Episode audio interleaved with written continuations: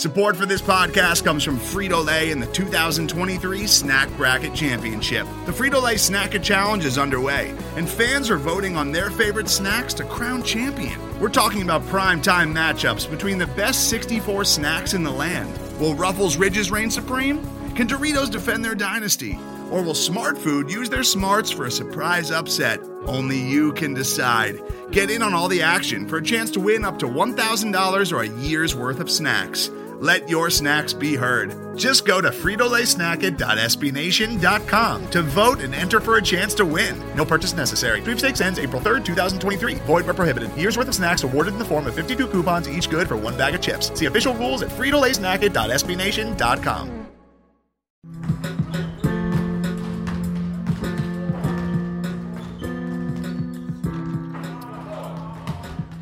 Welcome to ATL and 29, the podcast that looks at the NBA from the starting point of Atlanta. My name is Kevin Chouinard. I'm here again with Tyler Jones. Uh, it's been an interesting week since we last spoke. Uh, we've seen the Bucks for the second time in I don't know what is it, ten days or so. Uh, yep. What What did you think of Mike Budenholzer's return to Atlanta? I didn't think much of Mike Budenholzer's return. Um,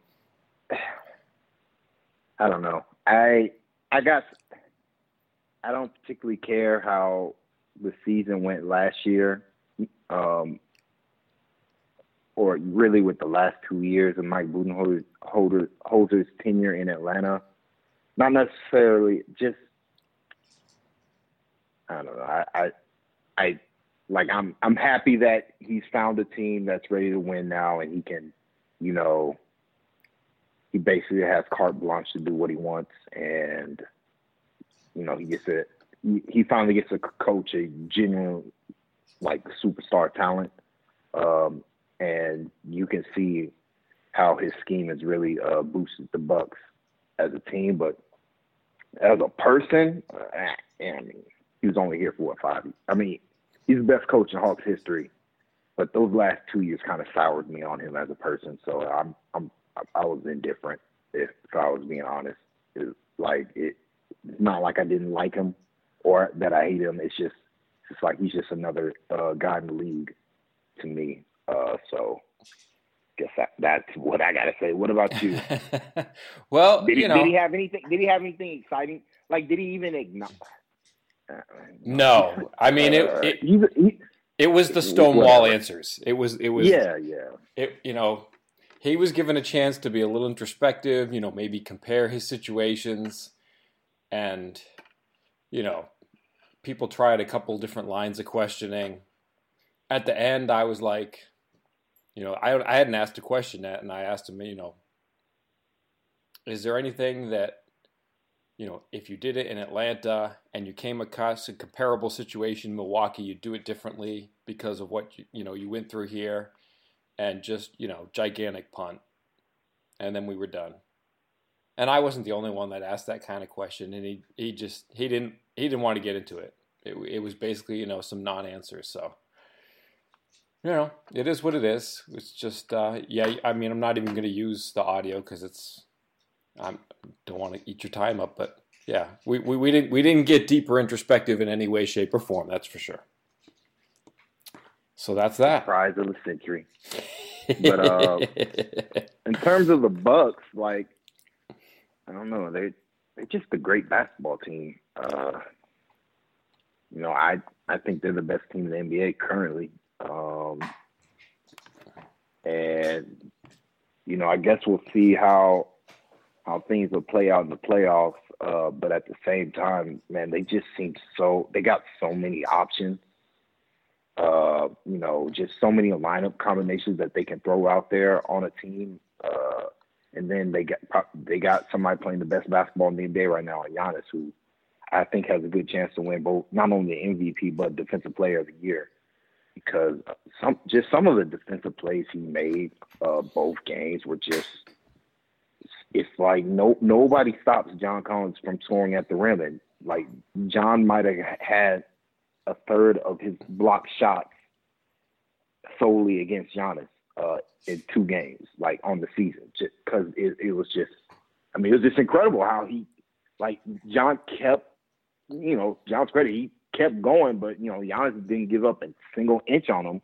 Right. Uh, you know, and the Bucks, the Bucks really did make it difficult for John in general in both games, where they're going to pack the paint, and you know, it, it just boiled down to, and they got length to length and athleticism uh, to back it up to the point that, well, John uh, isn't hitting his jumpers, then you know he's just not. They're not going to go out. They're not going to respect him uh, uh, out there. And then when he is diving to the rim, you know they're they're always going to help. They're, they're just going to force somebody else to make the jump shot. And you know they had some success in the second game, whereas the first game they were completely bamboozled. Like that, that was just a wipe out. Uh, yeah, that was a game, They were much better. They they were much better Sure. prepared. You know, you saw them put Spellman like they they in general put their center on Giannis because for all intents and purposes, like Giannis is the Buck center, um, at least offensively, in the sense that you know everybody else can shoot but him Right. and he like you want him taking mid range jumpers, three pointers, the the and like And he me, made him. Like in uh, that second Hawks yeah, game, he made him to his credit. At the end of the game, both games, like he was just making his jump shots, and it was like, well, you know, you, you're contesting his shots at the rim. Yeah, he's getting to the foul line. Some of those calls were kind of questionable, but at the end of the day, like you're you're doing the blueprint to stop him. Uh, In particular, in the second game, where they didn't really give up that many three point attempts uh, to the Bucks, considering they're a team that shoots in the high 40s Right. or mid mid 40s uh, every night. I think they only gave up like 28 to 30 attempts. Um, it was just the Bucks were just killing them in floater range, uh, and you know that was that that was really it. It was like, well, I mean, they're they're they're getting to the floater spot and they're just hitting, and it's like, well, you know, kind of just got to live with that. If they, you could say if the if they could if Alex Len and, and could have done a better job of not fouling, and Amar Spell could have done a better job of not fouling, maybe they could have had a better job of stopping the Bucks overall. But I mean, they just, I mean, they got Eric Bledsoe coming down Trae Young's throat. Trae Young's too small. Brogdon, you know, Kevin Huerter's too small. Uh, they got Middleton again. Kevin Huerter's just not strong enough to keep Middleton from getting to his spot. Um, the only guys that can guard him are Bembry and Prince, and Prince can only play 12 minutes in the second game.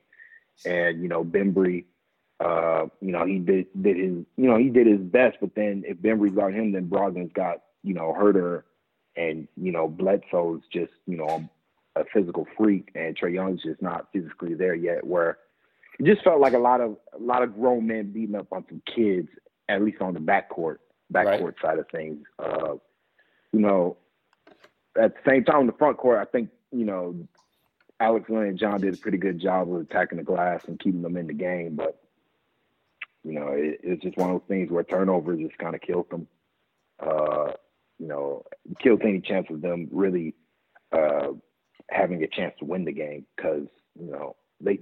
I felt like even though they weren't making making shots, they were getting a lot of shot attempts due to the rebounds. But Yep. I mean, when you, when you turn the ball over 18 plus times a game, it, it, it's just tough, especially against a team, especially against you know a, bet, a more talented basketball team. You, you're just it's not that you're ch- giving away possessions; you're giving away possessions, you know, in the open floor, which leads to easy, fast break points. And that's how Uh, Giannis got a ton of his free throws. Exactly to a team that ha- that you know stars probably the best uh, OP4 player, might be the best OP4 player in the game right now, Giannis Antetokounmpo. So He might be the best open floor player in history. It's it's not fair. he he might possibly be that considering that once he gets ahead of steam there's nothing you can do but foul him uh so yeah it's yeah it, it it's tough it's tough it was it was it was always going to be a tough matchup especially without Bazemore and really Prince even though Prince did play he only played 12 minutes Right. Because you really you just missed having you know more athletic bodies to throw at the various you know wing guard talents that the that the Bucks employ. So you know that's a the super talent. Like man, I'm like to me the Bucks feel like the most complete team in the NBA where they they they just got Giannis is so good now where as long as you surround him with shooting, he's just so he's hard to stop one on one. So it's you know. It's well, just, wait a second. It's, I, Go ahead, I. I believe in that offense. Like Giannis and four shooters, that's that's a good recipe. You know, Middleton, Bledsoe, Brogdon. Those you know you've got enough secondary creation. You know Lopez and Ilyasova. You know they they're big. They can make shots. They can rebound. Lopez has been amazing, like attacking closeouts this season. Like you wouldn't have expected that three years ago, but he just takes these super long strides and just kind of glides really, really slowly to the rim and finishes. Let, let me let me let me counter with that. I, I thought I I've always found Brook Lopez to be massively underrated, uh, and he's always been really good at just being huge and like like on the offensive end where he would just like if he has an advantage uh, and you don't send the double team, like he'll just get to the rim and, It's just and over. like it won't it won't matter because he's so big. Like he is huge. Like that's he's a huge big huge man and he's skilled. I remember the Brooklyn Hawks series uh, way way back yeah, uh, where he just torched Al Horford sure. all series. Like it, that was Yeah. like if that was the biggest. Like people were like the Hawks just swept that Nets team. That was a bad Nets team, but like uh, Brooklyn just like Brook Lopez just dominated the Hawks uh, front court that entire series. It kept it kept that series closer than it than it probably should have been. But you know, Brook, Brook's always been super underrated to me, and now that he's just bombing from three pointers, three point range, It's, it, it's unfair. with his yeah with his skill set like that, that's the sign like to me that's the signing of the summer like they, they got him for literally nothing Yep. um you know the lakers got to be i mean that the lakers just let him go uh and he's playing like this lebron would have loved to play with Brook lopez this Oh version my of Brook goodness. lopez Absolutely. like they like the quiet I, like I, and I, and that and that's where and that's where the that sometimes that's where probably where the weakness comes in where you know defensively for all of Brook Lopez's strength he's slow footed so at the end of the day you can get three point looks at you know you can get three pointers uh going up against him my thing is is this the best teams in the NBA all have either all employ one or two basketball players that are not good shooters. That that that that have to be on the floor. And I feel like, you know, against the Raptors and against the Warriors, um, like those teams simply don't have enough shooting to take advantage of Brook Lopez's massive weakness, which is he'll just hang like he like he he's just not going to, you know, step out on onto the big shooters. He's going he's going to he's going to hedge on onto the guards, but like you know, with Draymond just being such a non-shooter, like he's just like I mean he's terrible offensively. And then with the Raptors, you know, Pascal Siakam, he's been better as a three-point shooter, but Right. you know, to me, I like in the playoffs, I just wouldn't guard him. Like it wouldn't matter. It wouldn't matter if he made five threes in a game. It's like who cares?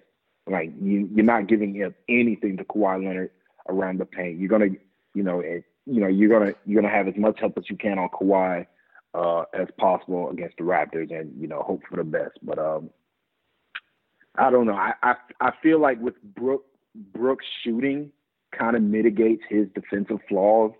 And then even with that, they got Ilya Sova. I mean, even they like to But Bud's see, credit, that's- he found a way to he found like to Bud's credit, he found a way to make DJ Wilson a competent NBA basketball player, uh, where, you know, he still can't grab a, a contested rebound and he's super weak, but at the same time, if he's just gonna bomb threes and be an athlete and block shots, you know, on the weak side, that's a valuable basketball player. Uh, so but uh, go, go ahead. What, what, what were you about to say, Kevin?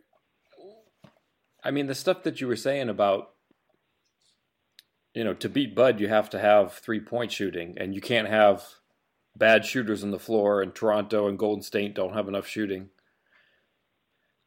I mean, I wouldn't pin that on just Lopez. I think part of that's just scheme. I mean, I think that's the way Bud Bud rigs his defense is to just pin a whole bunch of bodies in the paint at the rim, always helping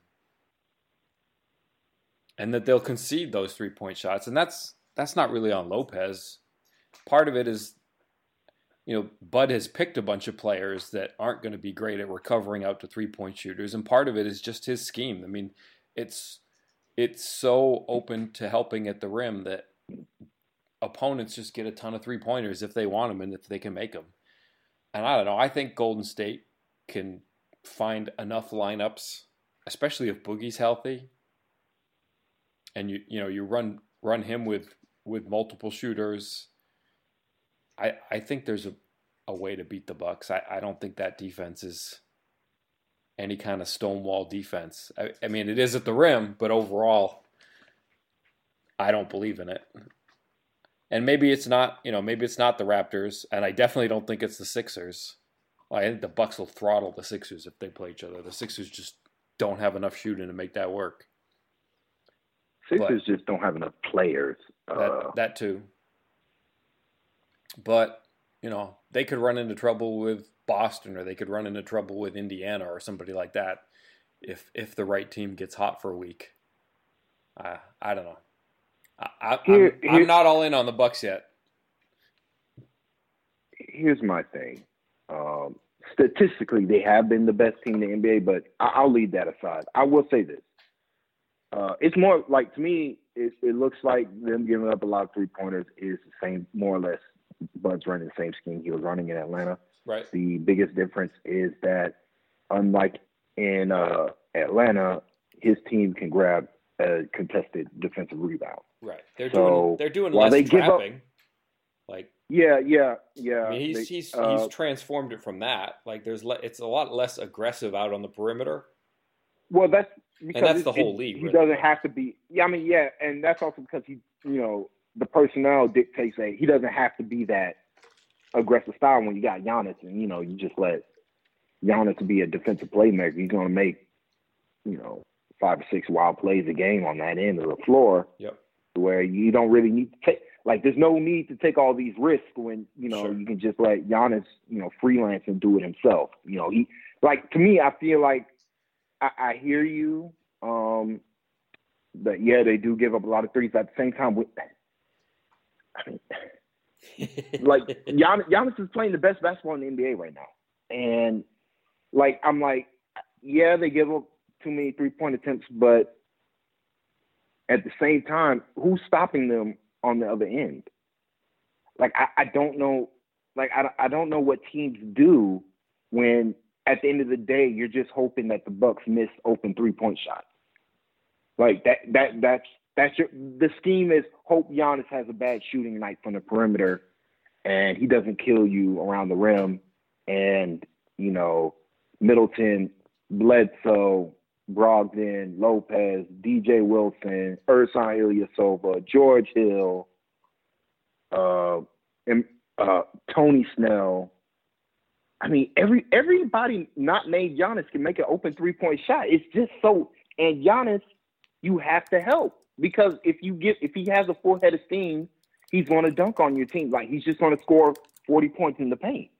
So it, it I don't know. It's it's just such an airtight team. Like to me, they they won't be the title favorites just because Golden State's Golden State. But I don't know. To me, that I, I don't. That Golden State team is beatable. Um, this is the most beatable they've ever been uh, in the past five years, and uh, you know this Bucks team is playing at playing at it all like playing close to all time great levels. Uh, they're around like point. I mean, they're around the nine plus point differential, mm-hmm. which I mean, once you get once you get to the 9, 10, 11 range, you're you're basically an all time great basketball team. Yep. But um, they do have a they like you said, Kevin. They do have the glaring weakness of they give up a ton of three pointers. But the counter is the, I mean, the simple counter is that uh, that that's their only weakness. And unless you unless I mean unless the Warriors or the Raptors I mean the Raptors to me like it's gonna come down to the Bucks and the Raptors. I'm they're the favorite. Doesn't necessarily mean the Bucks are gonna win it. Uh, you know, just because all these strengths aside, Kawhi Leonard, um, when they've played each other has been undeniable. Mm-hmm. Whereas Giannis, when they played the Raptors, they the Raptors do have two guys who have the size, length, and athleticism to keep to at least not let Giannis bowl them over every time.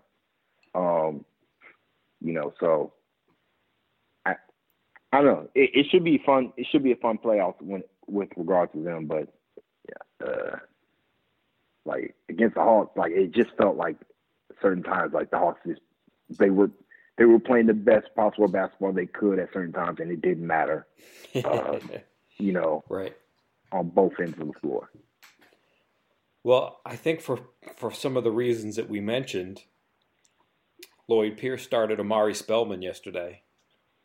Uh, he's suddenly become interesting for a few reasons. W- what'd you think of of his game yesterday? Omari should play every time he doesn't have to go up against somebody who can shoot. Uh, so, like you saw his strengths as a defensive player when all he has to do is be around the rim and contest shots. Uh-huh. And then off, you know, and then offensively, uh, you know, he's he's he's a he's a good offensive player, and yeah, he's got great footwork around the perimeter, uh, getting his feet set, all that good stuff. And actually, he told me one just on the the whole footwork thing. Um, you know, he I guess I put this in a story maybe. I can't remember if I put it in or not, but when I was writing about Vince Carter, he said that he changed his footwork from Villanova to this year. Like he used to he used to do like inside step first. Like whatever mm-hmm. side the ball was coming from, that would be the foot that he'd put down first and then, you know, take the second step and then shoot. And then he's completely changed it to just no matter where the ball's coming from, he's going uh, I think it's I think he said left right, but it could have been right left. But whatever it was, you know, he's he's changed his approach from one side, and it's no longer directional. He's using the same footwork pattern, no matter where the ball comes from now. Sorry, I, mean, I just thought that was an interesting thing to throw in that, that he's making that adjustment, and it, you know, honestly, unless he had said that, I wouldn't have known or paid attention because his foot look looks great. Yeah, I mean it's it's just like he he does a great job of setting his feet every time he gets the ball uh, when he's about to shoot. So and he's got a quick uh, release. Like it's just yep. he, he's decisive. Like he's he's decided what he's going to do on the ball flight. Exactly. And then uh, it's up. I mean, and like in general, you saw like you saw uh, all of Omari Spellman's strengths. Now you could say that against Philly, um, a team that had basically since Embiid was out, they only played guys who could shoot uh, at the front court. Right. You know, you kind of saw that. You know, he he's got bad foot. Like, you know, while he's got great footwork catching the ball, the offensive player, his defensive footwork is pretty bad. Where he's not moving his feet, trapping, so he's committing too many easy fouls on the perimeter, and then uh, he's giving up, you know, open open shots because you know he's just slow on closeouts. Right. Uh, and then on the you know on the offensive end, you know going up against somebody who's not as slow, you know who's quick and can you know get out to him. You know he he got to make decisions with the ball in his hands, which he you know he's okay at, but you know, you know he had two turnovers in two minutes, and that was yeah. just basically it for his stint. They were they were very aggressive passes, both of them. Like he was exactly. trying to thread the needle through traffic yeah, and it's just like, uh, can't play this. Uh, so, I mean, it was yeah, good to kind of see that he sees his teammates and that he's thinking in that way, but just the flow of the game and the way that they were turning the ball over so much, like time, place, that those weren't the passes to make. Exactly. But it, it, I think um, it's but, good that he wants to make that pass, though. That you know, he's he's not a black hole, that's for sure. He, he's he's seeing and thinking and, and recognizing, you know, where there might be some opportunities. Yeah, but but those like those were, everybody else on this hard. basketball team, it's bad. I mean, it's great. It's, it's really great bad. that they're so unselfish, unselfish, but I guess they're just going to be one of the worst turnover team in NBA history because uh, it's just unbelievable how bad they are. It's it's the single reason why they're in the bottom five, right, in the NBA record wise because like offensively, be... they have a great shot profile. Like they're getting quality corner threes at really good volume. You know, they're getting a ton of shots around the rim. You know, they're getting a lot of those with offensive rebounds, but still, you know, a lot of it is just mid pick and roll, you know, and if you don't get back there and guard it, they're they're going to get a shot around the rim. So like they're getting quality shots, you know, maybe everything except for free throw rate, but to get those shots, it's just a mess. Like they're they're they're just turning it over too much. I mean, it's you know, yeah, it's, it's, it's, a good shot if you make it and the pass gets there, but they're just not not careful enough with it. To me, it just speaks to the the talent issue on the team where you know they're young and they they've got you know they've got talent to be good NBA players, but they're not good NBA players right now. So right. it's a lot of it's a lot of turnovers where it's like, God, dude, you gotta like Huerter kind of Huerter he kind of makes his decision uh, that he's going to either pass he's going to pass the ball before.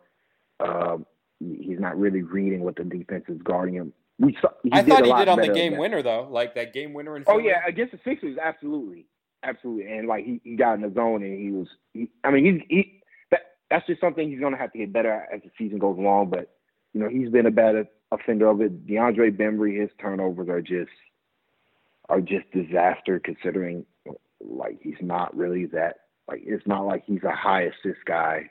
Right. I mean, um, six turnovers. It's not like turnovers. he's a four, a four yeah, exactly. in general. So right. it's it's one of those scenarios where it's like, why are you in particular turning the ball? Like you in particular can't turn the ball, basketball over. Not like not you, that you much. Just, yeah, you're just you're like it's just like that. That's kind of a killer. And really, you look at it, it's you know, Brad said it on on the previous pod where it's just, you know, basically every perimeter player on this basketball team is at, has a turnover rate over 15%. It's, they're, they're just all bad at it. Uh, Jeremy Lin included.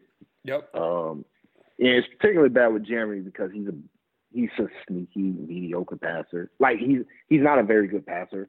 Uh, right. So it's it's weird that he turns the ball over so much, but but he does because it's like he understands he, everything about the pick and roll except like except the pass. Like he he's he knows every angle, he knows every dribble combination to use.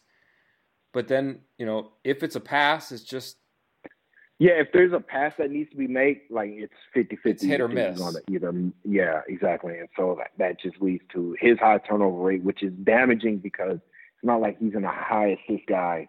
Right. Uh, that too. You know, as a as a point guard, he's never you know really been there, but he's always been a high turnover guy. And at the end of the day, you can't accept those high turnover rates from Trae Young and Jeremy Lin just because they're you're really they're your primary ball handlers, your primary playmakers. Sure. All that good stuff, but it's it's the other guys, it's Kevin Huerter, Taurean Prince, Taurean Prince, Bazemore, Kent Bazemore, Alex Len, yep. Dewayne Dedmon, even. Yep. Um, it you know it, it's just these guys who really shouldn't have they they shouldn't be turning the ball over this much considering considering their role in the offense, but they do. Just because, like to me, it's like you know they probably wouldn't turn the ball over that much if the Hawks had you know an elite offensive perimeter player. Like if they had a, um, I don't know, a, I mean, even a DeMar DeRozan, like right, you know, sure, uh, just a guy, a guy who will, who won't turn the ball over and he will get the shots up and he will monopolize the offense. Um, you know, maybe and you know he, you know, DeMar's turned himself into a pretty good passer and absolutely, and, and like if the Hawks had him, like if the Hawks had him starting at the two guard, um, you know, the Hawks would be they'd probably be a pretty good basketball team. Uh, DeMar DeRozan's flaws and all, like at the end of the day, he's not going to turn the ball over. Yep, uh, that's something that he's really good at. He's and a good passer. and that's what you know the Hawks need uh, going forward is you know either a wing or a you know a hybrid talent who uh, is such a you know offensive force with the ball in his hands uh, to take the pressure off of Trae Young, like we've talked before and get take a little bit of pressure off the Trae Young, really take pressure off of everybody on the team where he has the size, strength, and athleticism to really be an offense onto himself. Um, so that's just like to me, it's just and you know it's the Hawks have a lot of more offensive talent than than uh, people realize. Where you know, I I tweeted this before, like the Hawks can make an open three pointer. Uh, they got a bunch of you know quality shooters, yep. even if their shooting percentage doesn't show it. You know, they they've got they've got good good shooters on this team across the floor. It's just that what they don't have is an elite. You know, they they've got Trae Young as an elite playmaker um, already, but you know he's so small. It's so easy just to beat him up sometimes and take the ball from him. Right. And that's just something we're going to have to live with for the next two, three years with him in particular. But if the Hawks had like a DeMar DeRozan type, um, or you know, just somebody that can also handle the ball and make plays that play alongside Trae Young, um, I feel like the turnover probably wouldn't be as bad as it was. It probably would still be bad, but it wouldn't be how like miserable it is. You know, Zach Lowe wrote in his kids' columns that the Hawks turn the ball over as if they get paid to do so. And it's like, yeah, it feels like it feels like it's it's in their contract. They get an extra extra grand or two every time they turn the basketball over because it, it's just. I mean, some of the turnovers are just, ugh, come yeah. on, like. But you know, it just speaks to hey, you know, Bembry shouldn't have the ball in his hand that much. Why didn't he have the ball in his hand that much? Well, because the Hawks don't really have right that perimeter player. I remember early uh, in the know, season early in the season, Coach Pierce said something to the effect of, you know, Bembry's the one guy that, you know, we can have make a play without a pick. And that's really what the Hawks need. But, you know, Bembry might be the guy making plays without a pick, but, you know, he's doing it and turning the ball over a lot. Like, you need yeah. somebody you need somebody who can create without necessarily having to rely on the pick and roll so much because that's where they're getting a lot of the crowds that are, you know, closing in on guys and, and forcing, you know, passes where you don't really have an angle to make it. And if you know if you just stayed space and had a guy that could just go one on one and make a play without being a turnover disaster, that that would be a relief for a lot of what this team needs. I mean, Trae's not really that guy. Like he he's more of a pick and roll player. He's not unless he gets out there in space on a big. He's not really just kind of a I'm gonna take you one on one and see what I get. Yeah, and it's like it's not that Trae can't do it, but he, because he's not that big, he's not that big. It's like exactly. okay, you beat you beat your guy, but you know he's still right there to block his shot from yeah, behind, or exactly. You know, do you know, you know they they send help to him, and you know now he has to navigate those trees, and you know you see a lot of Trae's turnovers where where it it, it it's just a it, it's a you know he's doing like he's he's being asked to do everything, right. and it's like that's right. You know, he needs he needs somebody else, and you know that that's that's just going to be the issue until the Hawks get that somebody else. Um, yep. But I, I, didn't even think about it. But man, DeMar DeRozan would really unlock this offense. Like, I don't like DeMar DeRozan as a basketball right. player at all. Right, right, but right. I'm like, man, if the Hawks had DeRozan, they'd be a pretty decent basketball team. Yeah. I, and that's not even me being, you know, homerific. That's me being like, I mean, he kind of would clean up a lot of the Hawks' problems right. on offense, uh, which is just turnovers. Uh, so, you know, and it, it, goes to show like what the type of talent that you know the Hawks maybe want to look for in the draft, and sure. you know maybe somebody not necessarily not nearly as good as DeMar DeRozan, but that type of player in free agency uh, going forward. Um, you know, but overall, like, I mean, you just got to live. Sadly, we, are all just gonna have to live with the turnovers. I didn't think it could like, I didn't think it'd get this bad. Uh, I thought you know it'd regress back to, you know, just merely being bad, but it's just it's just a disaster. It, it's the if if you want to pinpoint what's the one why are the Hawks so bad as a basketball team, it's the turnovers. A lot of their problems can be traced uh, towards just giving giving the ball up at such a rate that just makes it so hard for them to win on a night to night basis. Mm-hmm. Uh,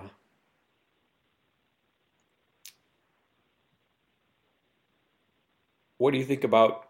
Uh, did you want to talk about Kevin Huerter today, or is that a topic for another time? He's kind of kind of had an interesting yeah, week. We, yeah, we talk about Huerter. Uh, you know, he had the big game against Philly. Uh, and you know, it's been a it's been a like to me, it's been a positive trend with him in that he's shooting more, right? Uh, that was the the knock on him in college for all of his talent. You know, he only averaged like 15 points a game against for a mediocre Maryland team, and he only averaged that many points because he didn't shoot the ball that much. Like he didn't look to score, right? As a basketball player, and you know, starting Kevin Huerter has put him in a situation where the Hawks need him to score, or they just flat out need him to shoot the ball, and they forced him they just forced him to take, you know, a lot of jump shots. Um, to me, I wish he'd take more uh, three pointers in general, just from from like any type, step backs, uh, crossover type of three pointers, pull up. To me, he like Trae Young settles too often for floaters, which he's good at, and it's fine. But you know, those those don't really lead to free throws. Uh, so uh, but like he's been a lot more like he's been a lot more aggressive, taking it to the rim, finishing through contact, right? Uh, finishing with some force and some uh, you know physicality on offense, and that's been like to me that's just been a positive trend for him going forward. Is that he's getting comfortable just shooting the basketball, whether you know just from anywhere, and you know the Hawks need that because you know uh, you know Kevin he's got a lot, he's got a ton of talent, uh, but if he wants to unlock the best version of himself, he's got to be willing to take shots. And that's something he wasn't doing in college, and that was that was something he wasn't doing at the beginning of the season, where he was just comfortable only taking three or four shots a game. Uh, now, you know, you see nightly he's taking 10, 12, 12 plus shots every night, because one he's starting, and two they need him. Like it, the the the they need his shooting. They need his, you know, they need his playmaking, even though it's not like we said, like it's not there yet, but you can see you can see small signs of it. Um, he, he flashes it a bit, and it's good that in general that he's being willing, similar to Trae Young, that both of them are willing to fail, and you know maybe get embarrassed on a couple of possessions. But hey, you know you, you got to at least try so you can know what your what your limitations are as a basketball player, and then you know work on them over the summer. So like that's been a positive development uh, with him to me. Um, so hopefully he can keep that up even with Taurean coming back. Do you think he can get to the point where he's a high free throw, a high high high free throw volume player?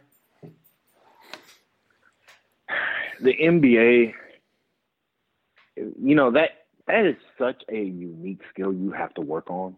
Mm-hmm. Um, I think he can, uh, but he'd have to get trickier with the ball in his hands. He'd have to, you know, leverage his dribble better, and then, uh, you know, anticipate what defense the defender is trying to do, and then bait them into fouls. He's got to be a foul baiter, similar to how Trae Young gets to the free throw line, where he's just more or less baiting them to foul them. Trae's uh, good at it. Like Trae, yeah, Trae yeah, yeah. has the tricks. Like you know, he's only 20, but he's got tricks like a 28 year old. Like he he knows what to do to get the call. I don't know if it's like, you know, a generous call or what, but you know, he will do stuff to force the issue as far as contact is concerned. Like he's he's trying to dig into you. He's trying to get his arm twirled into your arm. He's he's crafty with that stuff. Sorry to yeah, divert. I mean, no, no. I mean, and digressing. something that you know Huerter's just got to work on. That's something you just got to work on. Like you know, it like it used to, like drawing styles used to be a skill, like a talent thing to me uh, back in the day, uh, which is back in uh, the early to mid 2000s and the early 2010s or whatever, where it was really just a talent thing. If you didn't have the talent, you simply were going to go to the foul line. But now it's more skill based where uh, not not not not necessarily like talent as a basketball player, but athletic talent as a basketball player. But now it's more you you got to be you got to be more skilled. You got to be smarter than your defender. You got to know. You got to bait them. You got to do all the tricks. You got to learn all the tr- tricks of the trade. So I think Huerter can definitely get there. Um, but one thing he definitely has to do is get stronger. Right. Something we talked about ad nauseum um, so that he's more comfortable finishing through contact instead of settling for the floater. Which again, he's he's got a nice looking floater, but you know a floater can only be so you can only be so good shooting floaters. Uh, you know, it's better if you you accept the contact and try to finish through it to draw fouls. But you know, that's something he, he can get over time if he can get stronger. Not so much the last game, but you know, maybe two, three, four games ago with Huerter. One, it seemed like he was struggling defensively. Like, I think he has a tendency to overhelp. Like he he'll play whatever the strong side of the floor is. He'll play to that side a lot and kind of let his own man do whatever way behind him. You know, he, he will drift toward the ball, trying to jump a passing lane, kind of get in the way, you know, take an angle away from somebody. But there were games where they, uh, you know, opponents were using ball reversal and just sticking him time after time after time. Is, is that something to be concerned about? I mean, is that just a style, or is, is he going to get more aware? You know, what, what do you think about that? Uh, you know, to me, that's not his biggest problem as a defender. Um, you know, defensive awareness, like stuff that that with that stuff can be learned. Uh, his biggest problem is he's just a wet blank, a wet noodle out there, and it's just too easy Wait, to what go does that through mean? him. You just don't think he's strong He's- enough. Yeah, he's just Okay. it's like um he he both he and Trae are just so easy to just bowl over and get to the rim. And you know, you just I don't know. They're I don't 20. know how you fix that. Yeah, when you're when you look like how they both look like teenagers. Um so you know, if they if they can tighten that up, I feel like the rest will follow, but I don't know. I, I find Huerter's instincts overall to be pretty good. Oh yeah, time, like off the his, ball. his instincts are good, but they're it just seems like they're better going at the ball than when there's all of a sudden there's a reversal. I just think he gets caught a lot. Yeah, and that, I mean, I don't know. It's such a rookie thing, though. At the same time, like Right. you know, it, it's something you just got to learn uh, as a pro in the NBA, where you know you just got you have to do what the coach tells you there. Um, Sure. You know, if you don't, all, like basketball players are so good at this level, they will they will pounce on that single mistake, and they will keep pouncing on it until you correct it. So, you know that that stuff I'm not concerned about. The the worry with both him and Trae defensively in general is that they're both light of frame, and it's just too easy to go through them physically. Right. Um, I think Trae's been you know- just to his credit. I think Trae's been a lot better defensively over the last month. Like you know, just, it's funny. just kind of stick his I- nose places and just just I don't want to say try. Try is too kinda- simple of a verb, but like he just pays a little bit more of attention and you know just kind of takes the challenge of you know what this guy's going to try to stick me. You know I got to switch in the post, and he just you know he gets in the way enough as opposed to just kind of flying off like he, he was in like November. Yeah, he, you know, he like the last couple weeks, he's kind of gotten a little nastier. Mhm. Um, where he he's throwing his body around, and you know, he's not like he's not just giving up. Uh, and you know, it's been a positive development, and you see it in his steal rate. Uh, Yep. you know, it, it's ballooned. Uh, rec- you know, since really since December, where he's really just starting to get after it off the ball and really, really paying attention, really trying to help. Like even even saw it against the Bucks, where he, you know, he was in the right situation. Uh, he's just not strong enough to rip the ball from Giannis's hands. So, Right. you know, he would get there, he'd get his hands on the ball, but he wouldn't physically be able to do anything. But that's a big improvement over what he was doing before, which was literally nothing. And I went to the numbers Uh, to check. Like, I wanted to see, you know, like what on off splits for the last, I would say roughly month because it was like 15 games. You know, what, what's what's the on off defensive rating for him the last 15 games? And it was basically even. Whatever it was when he was on was exactly the same when he was off. And that's that's a big change from from what he was, you know, the first Yeah. two months of the season. when he was the first worst defensive player in the NBA by a, a huge margin. So I, I think uh, maybe somebody showed him his uh, that plus you know his struggles in November, which basically are, which looks like it's just going to tank his three point percentage for the season because uh, he's been kind of you know he's been decent. You know he's been good to decent ever since November.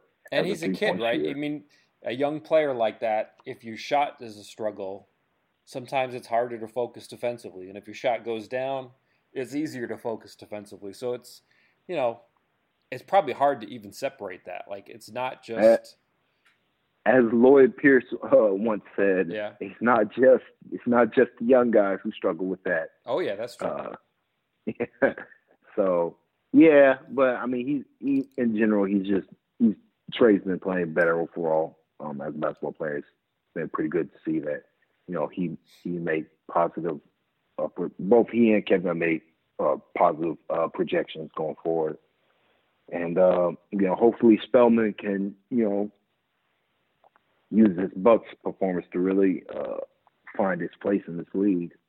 You know, at least you know salvage his rookie season, which it's kind of been hampered by injuries. But to me, those injuries feel as if they are a product of his you know his issues with his weight, uh, and so I mean, like I mean, we we hinted at it before, but you know, Spellman had a pretty pretty uh, interesting quote to the AJC where he just talked about how he ballooned to over 290 pounds and he lost. That's why he went to the G League and he lost 20 pounds in, in that time. Yeah, he said and pretty like, much me, I was fat. yeah, and you know, to me, I was you know looking at him uh, these past couple games. He looks in better shape than what he was to start the season. So it's it's like, you know, like Spellman's got a lot of talent, but the NBA is pretty hard, and, it, it's a tough, it's a super tough league, and if you're not in the best shape you can possibly be, and, and it's going to be hard for him because, you know, the weight he has to lose is the type of weight that that's going to take real intense like not just training, but you know, discipline, diet, right. and like it, it's going to be tough because it's not like he's not working out, right? It's not like he's sure. not. He's probably doing what you know now. Now that he can work out and lose the weight and all that good stuff, he's doing what he needs to do to stay in good shape. It's not like he's not in bad shape. The problem is he has to rework his entire body, right. which would require him to do stuff that uh, goes to the extreme uh, and that's that's hard. Um, yep. You know, and he's tw- you know he's 21. Last time I asked him, at least you know he he lives by himself. He he didn't live with anybody, so it's like you know you got to figure this stuff out. What am I going to eat when I'm you know not getting fed a meal by the team? You know that's like you said that's he's of a weight where it's it it takes some real discipline. I don't have that kind of discipline. Yeah, and I, I would love to lose twenty pounds, I. but I don't have that discipline. I, you know, he should. Spellman should try to find a way to get in contact with Paul Millsap because that's something that Paul really worked on. Uh, you know, I mean, he lives here during his season. NBA career. You know, during his NBA career, Paul Millsap basically reworked his entire body, where he, he just became a physical freak, right, from what he was before, which was a good athlete, but you know, he it, it, wasn't like Paul was overweight, and yeah. you know, Sp- Spellman's got to Spellman's got to just. I mean, he, he's got to put himself through torture to lose lose those pounds, so he can unlock his athleticism. Because I mean, it's you there. saw it against you saw it in the Bucks game when you know he has to make a play split second.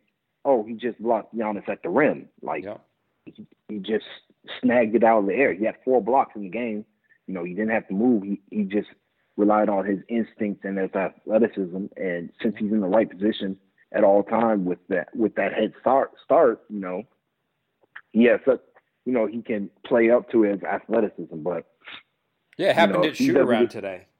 Like they they the a lot of the time, you know, the media gets kind of one corner of the gym. And so we're in there for, you know, the tail end of practice and a lot of time, the basket closest to us is the bigs working with Foster. Mm-hmm. And you know, we're sitting there talking. I don't know if we're talking in an interview or just talking amongst ourselves, but all of a sudden you hear, you, know, you see kind of the shadow of somebody flying, and then ka you know, the dunk sound, and and usually it's Plumlee. So I looked up, you know, Plumlee, he's a ridiculous athlete when you see him close up. I don't think he gets enough credit for how freaking explosive he is. So I'm thinking, oh God, what would Plumlee do? You know, and I looked up today when that same thing happened. Of course, Plumlee's hurt, so it's not Plumlee, and it was Spellman. Spellman was way up high, you know, putting that dunk down. It's like, geesh, like he, he has that. It, I, I, haven't seen it that much. Like you see it in, I don't know. I've you see it, it, when Spellman has time, right. right, to load up. The problem is the yeah. The problem is the NBA is not is not a league that is going to allow you to just load up, right, and explode on somebody. Uh, so he, he's just got to He's got to improve his athleticism and get quicker so he can unlock all all he has as a basketball player. Because there, I mean, there's there's a very talented NBA player within Omari Spellman, but you know right. that's just he's got to put the work in over the summer, and you know, hopefully he does. Well, that's fair. All right, so uh, the one thing I wanted to end with because I'm kind of curious about it, just because you know, it's it's kind of key to what the Hawks do. I mean, you saw how how awful they were when John Collins wasn't healthy at the beginning of the season, and so you know I wanted to ask around and see you know what they thought of of John Collins and just the idea of trying to land safely because he's playing above the rim so often. So I went to John, I went to Vince Carter, and I asked Coach Pierce about that topic, and uh, here's what they said. Can I ask you a couple? Do you how do you balance? You know, you're playing above the rim. How do you balance that with like self-preservation? Because you see people that are bumping you as you land, and you know, like it's a tricky game to, to land from where you're coming. Um, I mean, it comes to just being an athlete, being trying to, you know, play above the rim. Uh, it's not anything necessarily that I have to watch out for. I just I just think I have to be mindful that guys are now actively looking to stop my role and stop me being athlete, stop me being athlete around the rim because of an easy easy bucket. So um, it's a process, but something I think I can figure out. You look around the names in the locker room, people that might be in a similar situation to you, and I think of Vince. Has he ever told you anything with respect to kind of how to land or how to how to stay safe? Yeah, um, it, it's sort of jumping it's jumping a certain way that allows you to sort of brace yourself in the air. Um, it might not allow you to get as high as you can if you, you know, just jump freely, but like I said, it's something that I have to learn, and I think it just comes with learning, you know, how guys are jumping towards you and how to finish. Uh, so definitely, like I said, a learning process. I'm not, I'll have to deal with because I have other guys that can jump with me and get up in the air, so I'll figure it out. Thank you. Do you ever have a conversation with John? He's playing above the rim so much. Do you ever have a conversation with him about strategies for landing or you know trying to navigate the traffic that occurs around an NBA basket? That's what Chelsea does. Give her a ton of credit because, um, you know, as he returned from his injury, which was an ankle injury, and, you know, a guy that is a high flyer, is in the air and lands on the floor a lot, you know, she was very proactive in starting to work on how to land. And um, just from a mechanical standpoint, we've got P3 next door, and they do a lot of that. Um, but really just educating him on technique, landing, jumping, um, having a strong core. They, they, she did that with both Alex Poythress, who had a high ankle injury, and John Collins, who had an ankle injury.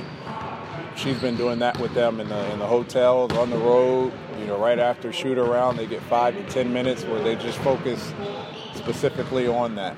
And um, you've seen him. You know, he rolled his ankle last night and came back in. Uh, you've seen his growth. You've seen him play healthy for a while, but I think there's been a proactive approach by Chelsea with regards to him specifically on that. John Collins is playing a lot of the game above the rim. That's something that you do, you've done in the past. Do you ever talk to him about the safety of landing and the mechanics of landing? I don't really know what that is. No? I never I never knew. It's just one of those things being young and, just able to do so it just was one of one of one of my things I'd ever thought about my safety. Honestly, I mean this is not yeah. joking around. Just never it's just part of my game. It's part of how to get to, to the two points. And, you know, just establishing something for the future and just you know attacking the rim and being able to attack the rim at that level. what it, what it's done not only for him uh, but, for our team, it's just created other opportunities and options for our team now. Do you ever wish that you'd done something like that? You know, thought about careful landings? Did you ever have a landing where you're like, oh, I wish that hadn't happened? Uh, Shaq took me out of the air once, um, but how do you prepare for that? it's, it's, it's, so it's just one of those things. Obviously, I mean, you're careful. You play the game. I mean, but you just you try to play the game, just being aggressive and just go. And I mean, obviously, your your instincts take over as far as safety. Um, but you know, at this point, you know, we're playing for wins, and you know, a lot of us here when we play the game, we, we, willing to sacrifice somebody to an extent, obviously. So, uh, I mean, I, I think he'll be okay. He's young. So we've got Coach Pierce saying that John Collins and Alex Poythress have worked with the the head physical head trainer Chelsea Lane about the idea of trying to land. And you know John said he's trying to be a little bit more aware about it. And of course Vince takes the other tact and he's just like you know what? I land and I sacrifice my body. But you know when you see John playing above the rim do you, do you wonder about his long-term durability if he plays that way or is it something you think he can maintain over the long haul? Uh, I mean, he's such an athlete. I'm not really good. Like, you know, I like Brad. Brad's my boy. Probably gonna go on a podcast sometime. Don't say good things uh, about Brad. Come on. Sorry, that's my boy. That's my boy. but you know, he's kind of, and a lot of people in general, kind of a bit on the on let's say uh, the conservative side when it comes to injury management right. uh, with young players. And the thing with me, like with a sprained ankle, it's like if you sprain your ankle, play that day. Like come, you know, if you sprain your ankle and you got to go back and get it retaped and come back 10 minutes later, that's fine. Play that same day. If you're going to rest, rest the next game.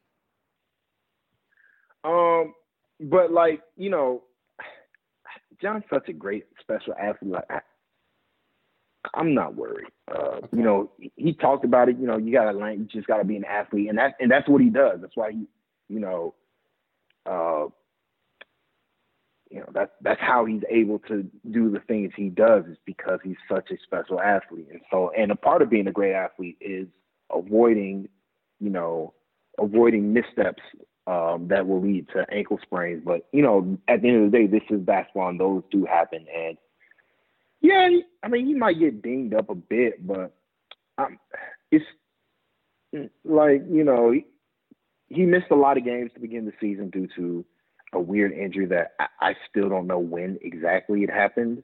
Um, right. But outside of that, he's been pretty, you know, been pretty healthy, and and the Hawks have been pretty, like in general, the Hawks have been pretty safe when it regards to his health um, as a basketball player. But eh, eh just let, let, the young man play. Uh, you know, th- that's his style of play. There's no reason to change it, and you know it works. You know, he's putting up all star numbers this season, and you know, I. It's on on the other end. It's pretty good to see that you know Chelsea Lane's taking a more proactive approach with uh, both him and Poythress on you know, how they should land and all that good stuff. But you know, at the end of the day, like I I, I wouldn't be too concerned about it. it. It's not as if it's not as if he gets hacked. You know, he doesn't get fouled super hard because he can make his free throws. You know, it's not a it's not as if he's getting like beat up like Dwight Howard and right. Andre Drummond right. or DeAndre Jordan used to get beat up. Right. Um, it's just you know, he he's beating guys to the ball and then dunking it, and like before they even have a chance to, you know, put hands on them or anything. Um, you know, like couple I, times I, he does get. I worry less about the get, successful dunks because he he seems like on the successful dunks he's using that rim as leverage to kind of land safely. Like he'll get himself square and drop from the dunk. it's just the missed dunks and the bad passes and you know even the rebounds. Like it looked like in the Bucks game, Eric Bledsoe kind of undercut him like like he was boxing out, except Bledsoe was on the wrong side of him. Like you could kind of see him doing that to Collins if he had inside position. He basically had outside position on Collins and tried to box him out, which is just like that's dirty pool. Yeah, and it's on the refs to protect the player. Um, that's something the NBA probably needs to clean up. Um, it they let too much. They let way too much physicality uh, inside the paint compared to outside. Where outside you can't touch anybody.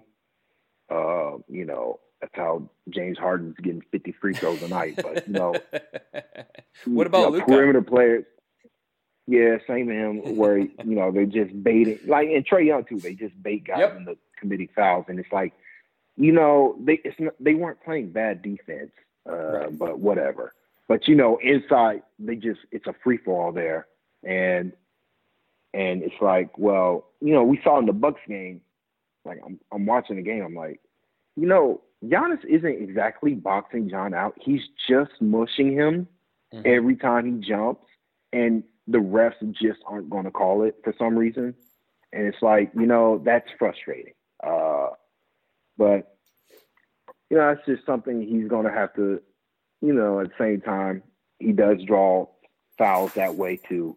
And he does get a bunch of offensive rebounds or he, he you know, he gets the ball back by, you know, bouncing it off somebody and getting the ball, getting another possession for his team. So, can't ask John to change the way he plays. No. You just hope the refs do a better job of protecting him and protecting from dirty plays like you mentioned because you know it, it, it, in general like it's not just a John Collins issue it's just a league wide issue where they do they the the referees do a poor job of protecting big men from from those type of fouls but I don't know they I, I, I don't have any hope that that'll change but you know, it is something you know we gotta all look out for and hope for the best. You you brought up Giannis mushing John, and that just reminded me of something that I wanted to say before when we were talking about the Bucks, and I didn't. So maybe we can end with this, which you know, one other concern I have for the Bucks, like how durable is Giannis? Like he he was warming up yesterday, and he was you know, he was doing post up stuff with Skylar, who was, you know, in Atlanta last year. He's kind of the, you know, skill development person, but, you know, he's like 6'11. He I think he played at Florida. So, like, he's working with Giannis in the post, and Giannis tried to kind of give him a little post bump. And he got his hip into Skylar, and as soon as he bumped him, and it was a very harmless looking bump, Giannis stopped, you know, dropped the ball, kind of put his hands on his thighs, and kind of inhale, exhale, walked to the sideline. Like this was a really small bump, and it looked like it aggravated the hell out of him. Like if I think if you see the real Giannis going back to that Collins play, you know, instead of just simply mushing John on those rebound plays, I think he just tries to out athlete him, you know, just kind of get up there and use his reach advantage over John to get those rebounds. I think he was mushing John just because, you know, I I don't think he's feeling that great. And I that's one other thing that I worry about with respect to the Bucks. Like I think if Giannis is feeling good and feeling healthy, he doesn't try to mush John. He just tries to get up there with him and rebound with him because he's longer and got more reach, bigger hands, and he can just kind of outdistance him and play. You know, he's not the athlete that John is, but he's just so much bigger that if he's eighty percent the athlete, he's going to get his his fair share of rebounds against John without having to resort to that stuff. Yeah, I guess that's something to look out for. He did miss the previous game right. uh, due to injury. So, I mean, we'll see. We'll see. Um, you know, you could probably say about a lot of dudes who are probably more banged up than they let on. Uh, Paul Millsap and Al Horford were notorious for doing that in Atlanta. Mm-hmm. Uh, it didn't really affect their play. Uh, you know, LeBron James is the king of that. Uh, you know, literally. Mm-hmm. Uh, you know, Kawhi Leonard got the same durability issues with him, where it's always like it always feels like he's one play away from having to sit for maybe a week or so due to something with it with his legs. Joel Embiid, all like it, it's just it's the it's the gift of the curse of being, you know, that player. You know, Anthony Davis, same same deal where, you know, it, a lot of a lot of those guys, right? It, it's just because of how they play, they're going to get hit, hacked, and banged on, and you know that kind of wears on a player. So it's on it's on the training and coaching staff to do load management until they get to the playoffs, so they're as healthy as they can possibly be. So I I wouldn't be too concerned about it, um, but it is something to look out for uh, with Giannis. Um, and but like we, my only counter is that you know it's a lot of that in today's NBA. A lot of guys who who are probably more hurt than they let on, but they you know they soldier on because you know they're professionals and the team needs them. Right. So, uh, you know, but that that is that that's something you know you know from here you can't see because I mean at the end of the day, Young's had a had a great game, uh, but you know he's probably banged up through all that contact and he has to go through in order to, to make that Bucks team great. Yep. All right. Uh, subscribe, rate, review. Did yeah. I get that right? Please yeah, subscribe, that. rate, uh-huh. review. Yeah, I got it. First try. And uh, any am I missing anything? Is there anything else that you want to mention or talk about before we punt? No, that about covered it. Um, you know, I guess next time we talk about trade deadline. Oh yeah, we got to uh, do that. We still got time. Yeah, that's plenty. I got you know just from a first person point of view, like you know I was trying to write about Lloyd Pierce this week, and it kind of hinged on some of the stuff that Jeremy Lin told me, and like like two percent of me was just kind of sweating it, like oh god, I got to get this out there. Like they're not going to let me write this if you know what I mean. Mm-hmm. Yeah, yeah. like I, I would have been crestfallen if I like wake up and look at the newspaper and it's like Lin traded to the right. Oh sh, you know what I mean? I, I, yeah, yeah. It, it, helped me get motivated to, to write a little bit faster than I probably otherwise would have. So yeah, we, we should probably do the same for the podcast and, and and get our trade podcast going. But yeah, we'll have to do that soon. Okay. All right. Well, thanks, man. But we'll do I- it again soon. No problem. Have a good one. No problem. You too. Bye. Today's episode is brought to you by Cars.com. With over 2 million vehicles and 50,000 more added every day, Cars.com will match you with the perfect car for you, your budget, your life, your style. And if you're ready to say goodbye to your current car, Cars.com will get you an instant offer to cash it in. Just start by entering your license plate and get matched with a local dealer who will write you the check. So whether you're looking to buy or sell, just go to Cars.com. It's magical.